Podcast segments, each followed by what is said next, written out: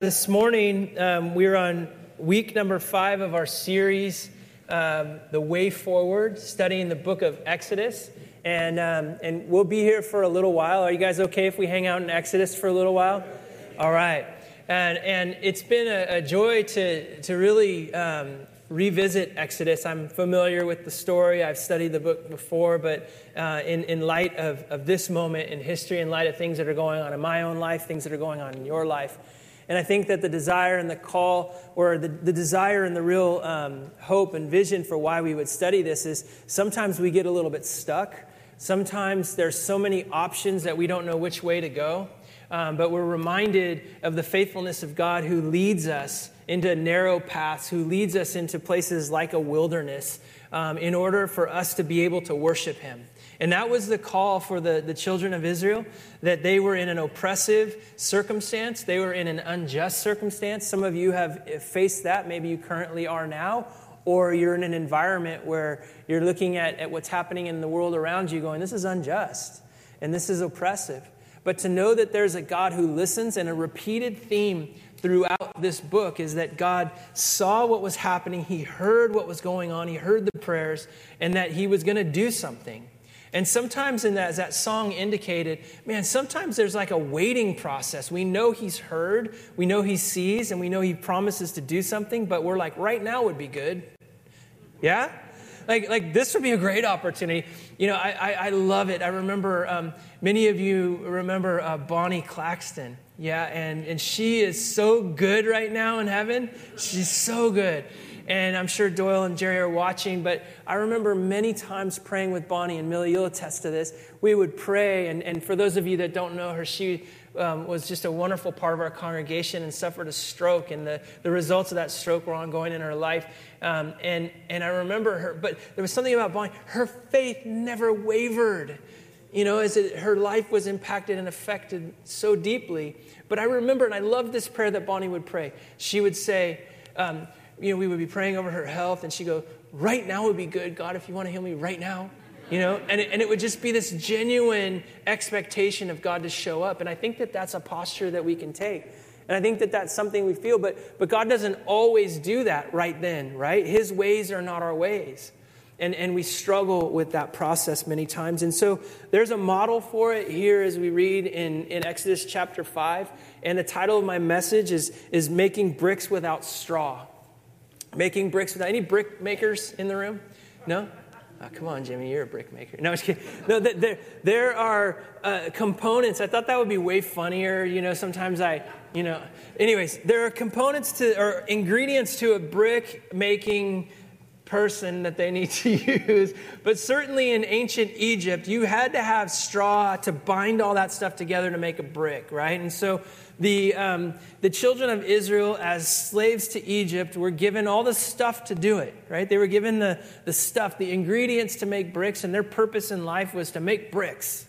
And they were held to the task by, by um, very oppressive taskmasters who forced them to do it. Now, where we pick up in our story, though, is that Moses had reluctantly accepted the call to be the key man in God's mission. You remember this? He had said, Okay, I don't want to do it, send somebody else. And then there was a moment that we talked about last week, a difficult passage in Scripture, where Moses realigns himself and his family with the covenant of God. And it had to do with circumcision and all kinds of difficult stuff to understand. But what we realized out of that was that God was using that as an opportunity to, to realign Moses, his, his wife, and his kid now that they were ready to go and he reconnects with his brother Aaron. You remember Aaron, right? And it was part of the negotiation process where Moses says, "Hey, I don't I don't talk real good." And and God says, "Hey, no problem. Your brother's just fine. I'm going to reconnect you." And where we pick up the story, Moses gets with Aaron. They, they have this like, yeah, bro, know, they're so excited to see one another. Moses tells Aaron everything that had happened. And the cool part, and it's repeated in there, is that Moses not only says, hey, I, hey, by the way, I saw God in a bush that burnt but didn't, wasn't consumed, and he gave me his name. He, he tells all that, but then he demonstrates the power of God. He shows him, this is what God, like, check out my staff. Serpent, pick it up by the end, it's a staff again, right? Like, can you imagine that? Like it's one thing if someone tells you something crazy that God did. And I believe that God can do any crazy thing He wants to do that would blow our minds. It's another thing when they demonstrate it. And the power of God was demonstrated to Aaron. And then they go together, and then they go and they tell the elders and the, the, the people of Israel who are enslaved. Now, you want to talk about a moment of hope, right? A moment of hope where it's like, I've, I've heard that God has heard about us. I've been praying to Him, but now He's sending you guys, and you guys come with some credentials. And your credentials are you can do miraculous stuff, and you can do it on command. I mean, that is just fantastic, right? Right? Right. Let's read Exodus chapter 4 and 29. It says, Then Moses and Aaron went and gathered all the elders of the people of Israel and Aaron spoke the words that the Lord had spoken to Moses, and he did the signs in the sight of the people. I just wish I could have been there for something like that, right? Like, check it out. If Pharaoh says no the first time, I'm going to do this. If he says no the second time, I'm going to do this, right? And then you're seeing these things happen. Fantastic. And check out verse 31, and you might even want to underline this first few words. It says, And the people believed and the people believed. There's a pattern throughout the Old Testament, or excuse me, the New Testament, and when the Holy Spirit just comes on the scene and empowers the church, that through many miracles, people believed. Through signs and wonders, people believed. Uh, why was it that a great crowd followed Jesus? Because they were seeing that he was able to do impossible things. When you see a, a lame man walk, that's an impossibility. When you see a blind man see, that's an impossibility. And, and Jesus did this on a regular basis. He demonstrated it. And then the apostles did the same. Uh, Peter doing miracles, Paul doing miracles. You remember the, the story of Paul preaching? I mean, sometimes you guys might think that I drone on and on, but Paul spoke on and on until one young guy was just like, whoa, falls out the window and dies. Can you imagine posting that on your social media? Like, just your live feed? Like, whoa, do you stick the camera down there? Like, what do you do? And, and, and Paul goes and prays over him, and he comes back to life, right? Like, that would grow the church. I remember there's a, there's a pastor in the community, and, um, and he said, All you need to do to, to start a church is just get a miracle. Just get a miracle. You know, he, he, was like, don't worry so much about trying to advertise and let everyone know what's going on. Just get a miracle. People will find out and they will show up. And this is not like hype. This is the reality of Scripture that there is a miracle working God who does impossible things. And sometimes we forget that because we're so limited to our realm of possibility. I mean, let's be honest. Are we not limited to our realm of possibility? And sometimes there's a finish line that we set, oh, I'm done. Oh, I, I don't know what to do. I can't do it. There's an obstacle there that I can't overcome. And let me give you the whole point of my sermon today is that that is the very point that we have, an op- we have a, a, a choice. When we feel like it's a done deal, when we feel like I've got all the bad news that I could take, it's either the opportunity that we have to go, I'm out or it's the opportunity for us as the people of God to be reminded and go, okay, cool. Now there's no opportunity. Now it's impossible. I am a great candidate for a miracle. This is where God steps in. Do you see the two different mindsets? I'm not sure if you do. I, I, I, think on the daily, we're faced with that. On the daily, when we look at our society, on the daily, when we look at our challenges in relationships, and when we look at our challenges in the workplace, we sometimes pull the plug before it's time. We sometimes wave the, the, the flag of I'm done before it's time. Because sometimes, and oftentimes, and certainly in the story of the children of Israel, when they thought they were done, God was just getting started. And so maybe if you feel like you're done, and maybe you feel like this is an impossible moment, I want to encourage you that God's probably just getting started if you'll let Him.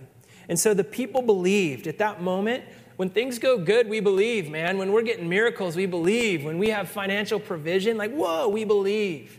When someone gets healed, we believe. And then they heard that the Lord had visited the people of Israel and that he had seen their affliction, and they bowed their heads and they worshiped. So not only did they believe, but I'll tell you what, when you're feeling it, your worship rocks, right? When you're feeling it, you're just like, super Pentecostal, man. You're like on your toes. You're, you know, you're ready to dance. When, it, when you're not feeling it and when you're questioning what God's up to, your worship is impacted as well. And so we see that here, that all was good in Exodus chapter 4. And then we get into Exodus chapter 5. And how many of you know that so many times things get worse before they get better? Come on. How many of you know that so many times things get worse before they get better?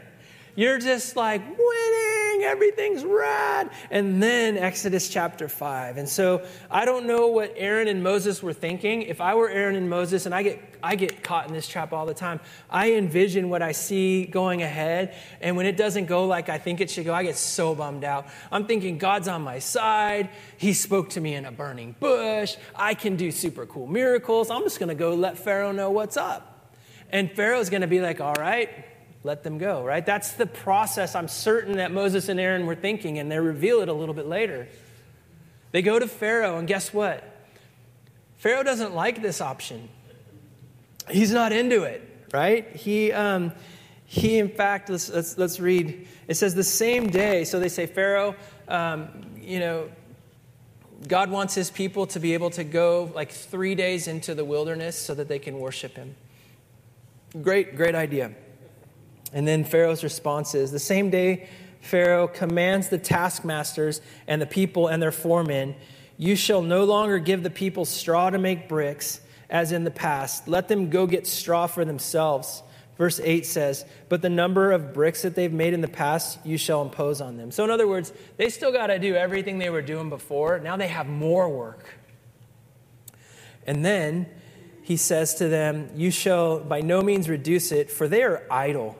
Therefore they, therefore they cry, Let us go offer sacrifice to our God. He's mocking. And then in verse 9 it says, Let heavier work be laid on the men um, that, they, that they may labor and pay no regards to these lying words. Pharaoh's got no love for God. Pharaoh's got no understanding. He's got a hardened heart, is what he's got. And so when he hears these things, he's just like, This is baloney. I'm not even dealing with it. You guys go. You, you want to bring this garbage to me? You go work harder.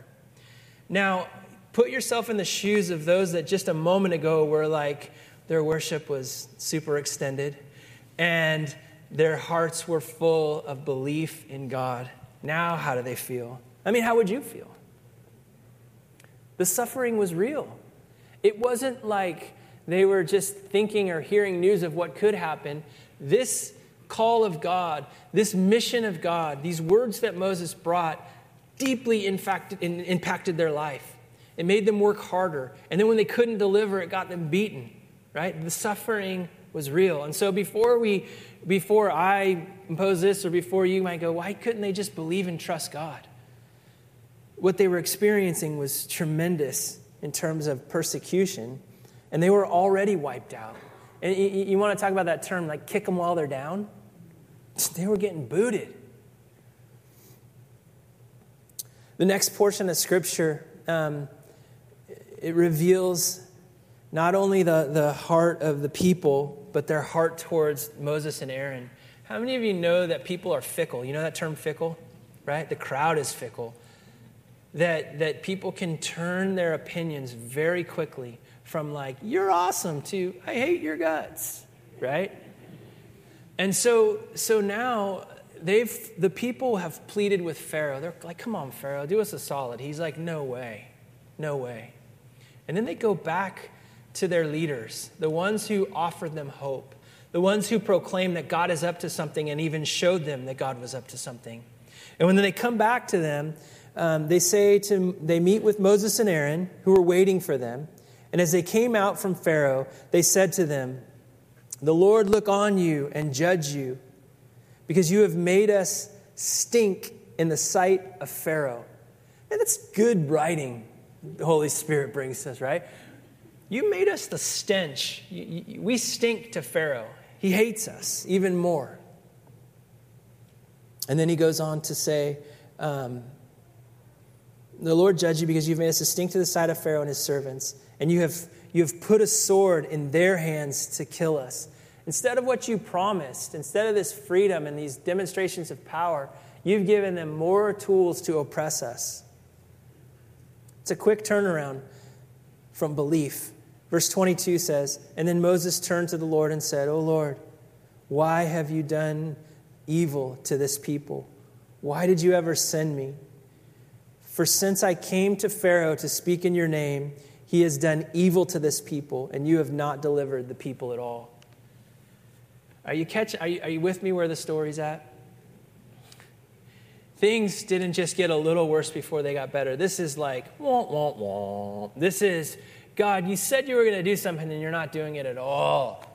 How many of you can say that you've had these conversations with God yourself, whether it's specifically in prayer, whether it's in your head or in your heart? God, you said you'd do it, you're not doing that. In fact, not only did you not do that, but you've done worse.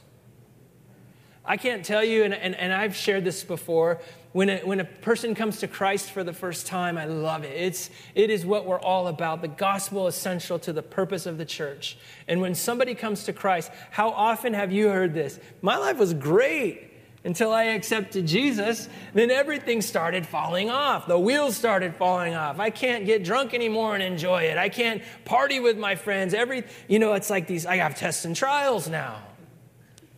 And sometimes you hear people say, I'm, so, I'm in such a conundrum because I know the truth, but it was so much easier over here. Come on. And so we, we, we take all of that and, and we, we process it and go, God, what are you saying to us in this moment, in this way forward, right? And I would say to you that I believe that, that what our obstacle is, is our concepts of God. What our obstacle is, is our ability to process what we know about God when we're facing serious, significant trials. I'm not just talking about someone bummed me out or, you know, they cut me off on the freeway. I'm talking about when you have been reduced to an, just like, like you can't do anything, you've been faced with an unjust situation when, when somebody is, is after you, when there's persecution. These are the things that I'm talking about. And, and this is when it counts for us to know who our God is. And fortunately, we know the whole story of Exodus. We know that God's just getting started when the situation gets impossible. And so uh, I, I want to just kind of cut to the chase. I want to keep my time short because I do know that we have um, this meeting planned and I want to give us time for that. But I, I read in a leadership book um, about the, the process of teams being um, established together. And there's a, a, process that you can track. How many of you work with teams at, at, in your workplace or in your school or whatever else, right? And so when, when you have a new team that's getting started, I'm not talking about one that's gelling, but when it's a new team, there's a process that you find in it, and the analogy is, a, is as a ship goes, right? And the, the first part of the team is forming the team. And that's usually super fun, right? Usually like you know the, the team gets together hey man what's your name? Oh yeah man high five whatever. Like you're all stoked. It's like oh, all aboard here we go. We're going to do this great thing together. And man the, the person with all the energy is just driving the energy of everybody else. And like we're going to nail it in sales or we're going to do whatever like everything whatever it is. So that's the first stage. The second stage remember now think about a ship. So you're forming and then the next st- stage is called storming, right? Storming is all about conflict. That's when you're like, that guy's a jerk. You know what I mean? Like you're, the people begin to see things in one another's personalities and there's conflict that happens. And in the book, it, it, it, it says this that is the point where most teams fall apart. Have you ever had a team fall apart? And it's when that conflict occurs. But then it, then it says that the next step after forming and storming where you begin to deal with your worldviews, you deal with like how you look at, at conflict, you get into what's called norming, right? Pretty clever. So, norming is the ship is now set right. And as the ship is set right, it launches you into a season of performing. And that's why people do things in teams, right? Is because you can get so much more done when you've worked through that stuff and you go on and you do great things. Uh, I, I, had the privilege of being mentored by one of, uh, just a great leader in, in, missions, and he has a similar, um, a, a similar model. And, and, it's probably more biblical in regards to how he looks at it. And that's that when you have vision from God, and when God's put something in your heart, he says, This great thing's going to happen that there's this initial excitement. How many of you have had vision from God and man, you've written in your journal, and it's so clear and you can see forward what God's going to do, right? Have you been there before? Come on, make me feel better. Come on, raise your hand. Thank you. And, and so Uh, that's the, this first stage of the vision is called the birth of a vision. Everybody likes a new baby if you don't like a new baby. There's something wrong with you. So when when when you see a baby you want to pick it up and hold it and you're like check out the baby and the baby's awesome right? And, and, and at this birth of a vision man you can see and hear and know god's going to do awesome stuff. And the next phase of the birth of the vision which follows the dynamics of of cycles in Scripture is called the death of the vision. And that's no fun, right? At the death of the vision is where it's like, hmm, things aren't going like they were supposed to go. Like it, I had my journal all written out. I knew that I had a team, we had a meeting, you know? Um, we had words from the Lord, and why aren't we being effective? And why is this thing not happening? And what he says in those times where there's a death of a vision, it's not God that's killing stuff. It's, well, it is God. It's God who's purifying the vision. In, in other words, God is getting the you out of the vision. Because we hear some stuff from God, but we hear it and we see it through our lenses. And that's what's happening here. God said he was going to show up. God said he was going to deliver us. It's going to be like today at 4:30. I know it. But now they're experiencing this death of a vision, and maybe you've experienced that. Maybe you're in the middle of it right now. And sometimes that death of a vision has to do with expectations that we place upon our kids. Sometimes it has expectations that we place upon a spouse. Sometimes it's about a ministry that we're certain that God's called us to that's going to transform the whole world.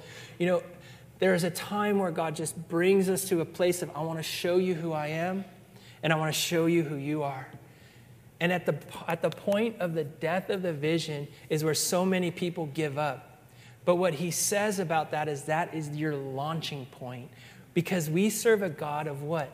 Resurrection power. That when something dies, it, and Jesus talked about it and then he modeled it. That when something dies, it raises again. And, and so many times in that testing process, okay, whether it's in a relationship, whether it's in the workplace or ministry or whatever else, so many times in that testing process is when we go, I'm out, right? I quit. I'm never doing ministry again. People are ridiculous. I blah, blah, blah. I'm going to find a new career. I'm going to buy a boat. Like whatever it is, it's going to make you happy. And, and he says, and he gives many examples, both biblically and throughout those that, that he has ministered with, that those who remain strong in the death of the vision experience the resurrection, and the resurrection purifies the vision. Is this making any sense to you? So I want to bring this maybe down to, um, to where we're at right now. And, and um, with the time that I have remaining. I just had such a great week this week, just being with people. You know, I've learned this about, and I've heard this from other wiser pastors that would say, you know, the sermon is so important and studying it is so important. And sometimes we, we, we don't do other things because we carve out that time to study, and we should. And I study, and I know Andy studies, and Scott studies. And, but, but so much of the sermon comes from the experience of pastoring and being around people you know, and, and, recognizing and seeing what God is up to. And so I, I had the opportunity to be in a, a, a kind of an all day meeting. Connie was in that meeting with me, and it was for one of the missions that we support that I have the privilege of being on the board for. And, and it's a ministry that is in Latin America. And uh, I didn't know until uh, shortly before the meeting that uh, one of the denominational leaders was going to be at that meeting as well from the nation of Cuba. And um, and I want to tell you that I, I, I, was, I'm new to the board, so I was nominated the secretary. Like when you're new, you get to be the secretary. So I was doing this the whole time. But, but as I was taking the minutes, I was going, oh my gosh, like just listening to this account of what's happening in Cuba. Now, if you want to talk about a moment in history where if you're the church in Cuba, you feel like this is impossible, okay? Um, we heard from Charles a few weeks ago about what's happening in India. And what's happening in India, and I'm not, I'm just for the sake of comparison from what I heard, what's happening in Cuba makes what's happening in India look easy. Okay? I, I mean, here, here's a, would, you, would that be fair, Connie?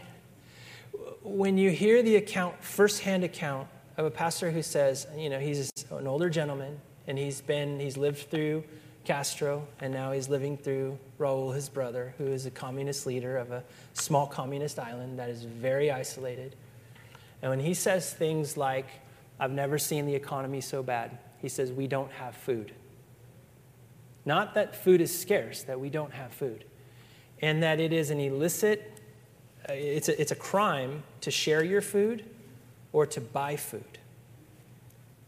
Okay, this is the, the horror of communism. Our economy is so bad that we don't have electricity throughout the day.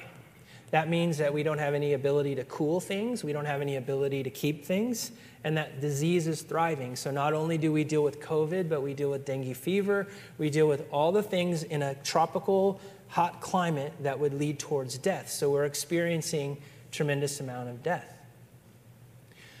Not only is all that true, but then we also experience uh, for the last 20 months a lockdown. And, and, and what he said was their lockdown makes it illegal to leave. And if you, um, just to give you an idea, that in their nation, in this moment in time, that there is not a judge, jury, and court system. There is a, a, police officer who can say, You're not there, you don't have your mask on. For example, if your mask is under your mouth, it's like a, I don't know, 3,500 peso fine, which is like 190 bucks, which is probably more than the annual income of people, right? And that's an on the spot fine.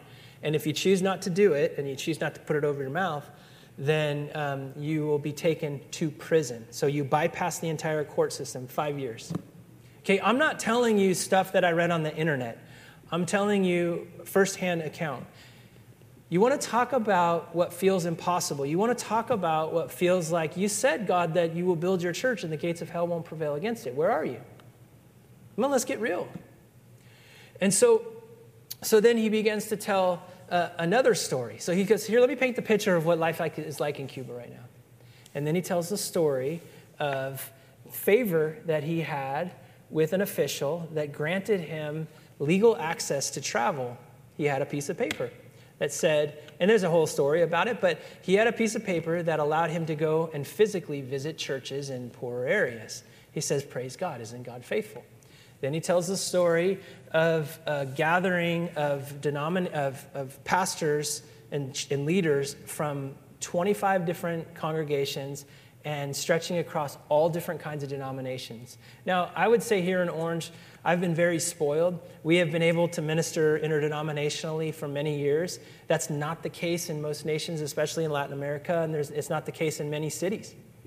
But in this place, in this time in Cuba, because of the desperation, leaders have gotten together and they get together online on a weekly basis and they share their hearts with one another. They pray together, they minister. He goes, The unity in the church is as it's never been before.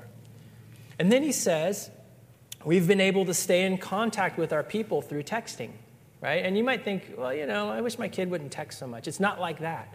That is the only form of communication they've had. And what's beautiful about that, he affirmed all of us in the room and he said, you know, and, and I would affirm you that your giving goes towards this. That because you gave, we, we have been able to receive uh, uh, the, the fee that it costs to text. Because if you can imagine, economy shut down, food shut down, who's paying cell phone bills? And if you shut down that communication, you begin to, to kind of mess up the church. He talked about social issues that are coming and impacting the church.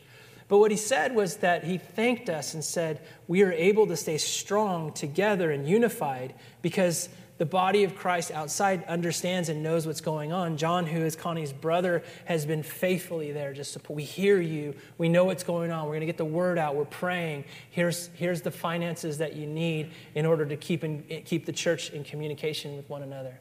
And all that was awesome and all that was great. But then he began to say this, and this was the, the statement that changed it all for me because my heart was heavy. I mean, I was going like this, you know, um, um, um, but my heart was heavy as I was hearing these things. And he said, In all of these things, and there was more, in all of these things, we have not stopped preaching the gospel. We have not stopped preaching the message of eternal life through Jesus Christ. You want to talk about a moment where that is the, probably the most relevant message that anyone can hear? Like, this is terrible, but there is a hope that awaits you that is far greater than this. And then he said, We will never stop preaching the gospel, and we will never stop being Pentecostals. That's what he said. I was like, Yes. And, and here's hope for you, and here's hope for the church in Cuba. He said that, that God works in all of the sudden. And God works in suddenlies. Do you follow me? Do you remember in the second chapter of Acts and they're together worshiping, and then all of a sudden, Holy Spirit shows up, game changer? It's more than one time that it says this. And, and he was saying, with a smile on his face, and there wasn't much to smile about, you know? But with a smile on his face at that point, he said, We are anxiously awaiting the suddenly. Are you anxiously awaiting the suddenly? Because I will tell you that there is, a, there is an all of the sudden that's about to happen in each one of our lives. Why? Not because I'm, I'm like hyping you up, because I know my God, and you know your God. He who promised is faithful. He who began a good work, he's faithful to complete it. And so when, when I share these things, I just I share them with a, a, a hope that you don't go, oh man, it's worse in Cuba than in India. No that there is a promise that there is a church that God is building globally. And regardless of COVID, regardless of economic crisis, regardless of, of persecution and suffering, that that church will be built and the gates of hell will not prevail against it. And that is a powerful message that we need to remember that that church that I'm talking about isn't a building, it's you. He's building you. He's building me, and He's reminding us of who He is, that regardless of circumstance, He's faithful. So the question becomes what do I do with the impossible? What do I do with the impossible? And I think that it, it, it comes to us as a, um, a challenge. I wrote down some application questions. Um, do I quit when things storm? Do I quit when things storm? Do I give up when vision seems dead? Or do I see impossibilities like making bricks without straw as opportunities for the power of God to be revealed? God's up to something bigger. In the, in the case of the children of Israel, he showed up big time, but God has a pattern throughout Scripture. And I just wrote down a few that just came to my mind pretty quickly. I'm going to ask the worship team to come back up, um, and I want to sing that song that you were singing, that I give thanks because I don't ever know. No, all that. Okay. Um, that Goliath was an impossible adversary, right? Wouldn't you say? I mean, come on. Huge. And, and, and an entire army is shaking in their boots. But David has the reality of a God who does impossible stuff all the time. He's just like, and I love his mock. It fits the theme of last week's sermon. He says, Who is this uncircumcised Philistine that he would mock the God of the universe, right? And David slays Goliath, an impossible moment. Jericho had impossible, an impossible barrier of a wall. If you do the math on, on the thickness and the height of that wall, it was impenetrable. And yet God commands his children to shout, and the wall comes tumbling down. Gideon faced an impossible army so large, and God whittles down a bunch of people who are willing to break pots and say, For God and for Gideon. And God does an impossible thing. Paul was faced with the impossibility, I love this one, of a shipwreck, and then he gets bit by a viper, a, a highly poisonous snake. And, he, and, and I, lo- I could just picture Paul, he's saying, making the fire, the viper launches on him, he's, like, he's dead. He goes like this. Okay, and what, what I was saying was blah, blah, blah, right? That would be just such a Paul moment. Impossible.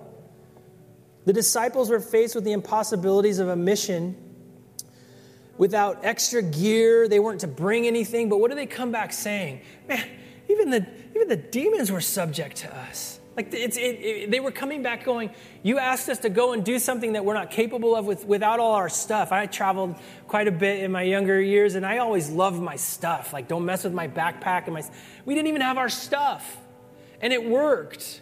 People were getting healed. The dead, you know, dead were impacted. The demons were fleeing. You know, and then Jesus says, don't, don't celebrate over that. Celebrate that you're loved by me, that your names are written in the Lamb's Book of Life. But the reality of it is, it worked. and it was impossible. We're going to sing this song as a way of application today. And, and, and we come into our seasons with gratitude. I mean, I think that we can come into it with like a bubblegum kind of gratitude, like I'm thankful for the sky, I'm thankful for the waves. And, and I'm, not, I'm not mocking you in that, but I'm saying, it sounded very mocky, I apologize. But, but what I'm saying is that as we come into a season of gratitude, maybe we can go, okay, where it counts, God, I'm thankful that you haven't failed me in this impossible situation. In fact, God, thank you that you put me in an impossible circumstance because now I'm a candidate to see your power at work because I can't do anything, but I need to keep trusting you that only you can do it. James chapter 1, verse 2 through 4 becomes like a verse that makes a lot of sense in this context. It's one that you may have heard uh, when you've gone through a tough time and your friend goes, Oh, I got a verse for you. But, but I want to tell you this when we're singing this song, I, I want to ask you maybe to go a little deeper, and I'm going there with you. That I would count it all joy when I meet trials of various kinds. For I know that the testing of my faith produces steadfastness. And I want to let steadfastness have its full effect, that I may be perfect and complete, lacking in nothing. And so I'd invite you to stand with me, and, and I'd invite you to to think about all of this as you're singing this song of gratitude and worship to God, and that you would come with a sacrifice of praise, going, Okay, God, right now would be a great time for that all of a sudden. That you would live as the people of God on the edge of your seat, going, I'm anxious. Yes, some stuff is really bad, but I am anxiously awaiting the all of the sudden. Don't forget the suddenlies of our God. Don't forget what He's capable of doing. And let that drive your faith, let that drive your gratitude. And don't quit. Don't give up. It's not time for that. The, the, the, the church is thriving. The church is thriving because it cannot be squashed. It cannot happen. As long as it stays central to its purpose, the gospel, the gates, the very gates of hell cannot prevail against his church. Amen? Amen. Let's sing this song together.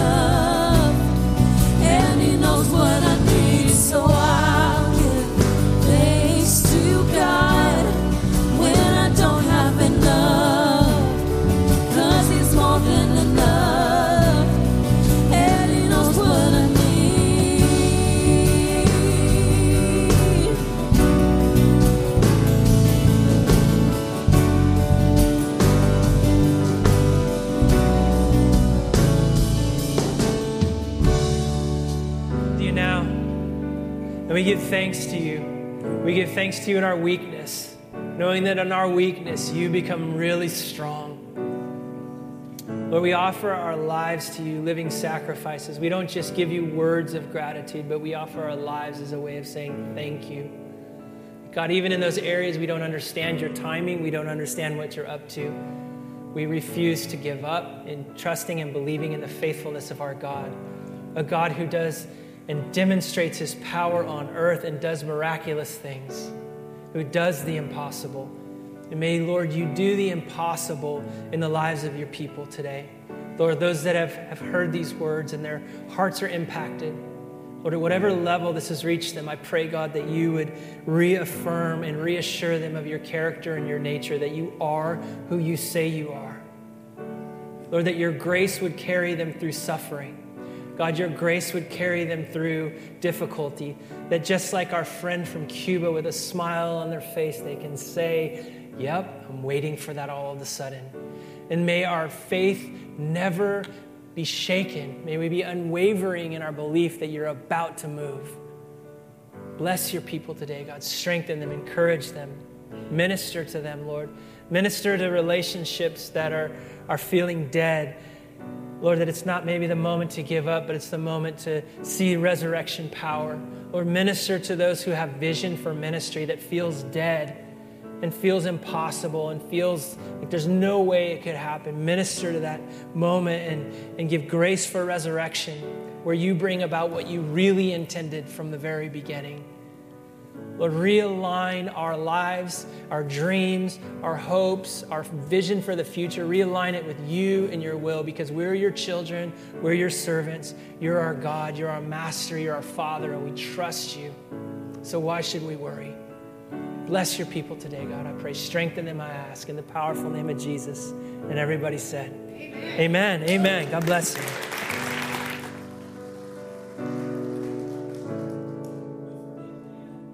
About the meeting. If you are going to stay, uh, go grab some great snacks that are there and then come right on back in in a few minutes. God bless you.